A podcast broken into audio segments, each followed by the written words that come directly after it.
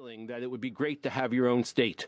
And so that lingering feeling uh, has been there for a long time. What's changed is the opportunity. That is, with more democratic states and people able to vote uh, their way out, or with collapsing large states, as with the Soviet Union and Yugoslavia, the opportunities have increased. So, in the sense, you can say the sentiment may not have gone uh, that much greater, but the opportunities have. Okay, well, let's play this out. I, know you have studied the nationalist movement in Catalonia, which is uh, pushing for breaking away from from Spain. Suppose Catalonia did become independent. I mean, what what, uh, what would they gain? What would they lose? Let's take a step back on that and say, in the world of the European Union, in the world of free trade, Catalonia doesn't need Spain anymore. It doesn't need protection for its markets. So, in a sense, the need for Spain has been reduced. Meanwhile, the opportunities, if Catalonia were to uh, separate, then um, it would have no problem getting into the European Union. It would have no problem using the euro as its currency. So the losses are very few. I would say the gains are very few as well. One of the odd things about the desired separation of Esquerra Republicana in uh, Catalonia is that this is a policy that unites the left and the right in Catalonia. They all agree that it would be great to be independent. But if they got independence, suddenly the left and the right would be against each other, and it would lead to conflicts that they have never had. They can all agree on Barca and independence.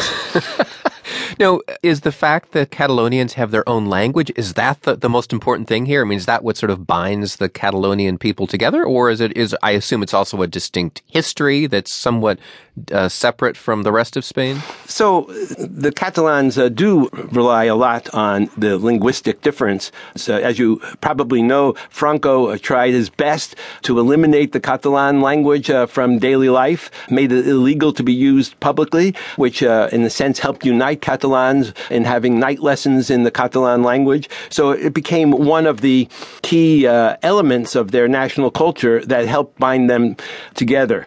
But you don't actually need a language uh, to have a movement like this, as we see in Scotland with a language which is effectively dead, the Gaelic language, uh, and yet it still had a, a high degree of solidarity of people who consider themselves Scots.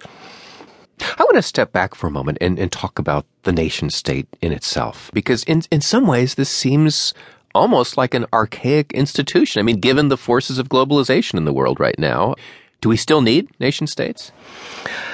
I think we still need states, but the relationship of nations and states is becoming quite different from a hundred years ago.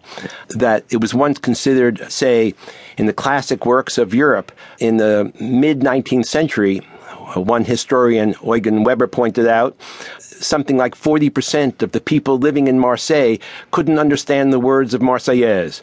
uh, but by the end of the Third Republic, virtually everyone within the hexagon of France saw French as their native language. This was the assimilatory power of an educational system, of a railroad system, and a military conscription system uh, that basically turned all people within the hexagon into Frenchmen in the world we live in today, without conscription, with a great deal of ability of regional groups to demand autonomy and democratically achieve it, we're getting to the case that more countries are getting to look like India, countries where different regions, there are different official languages. So, so where does globalization fit into this? So globalization fits in to what I consider one of the vast economic changes that lowers the cost of independence.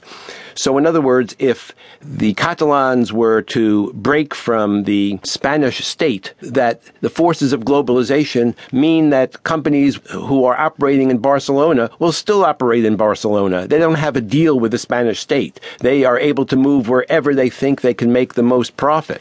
If Catalonia lowers its tax rate for businesses, they may even get more more attractive uh, entries of large scale business.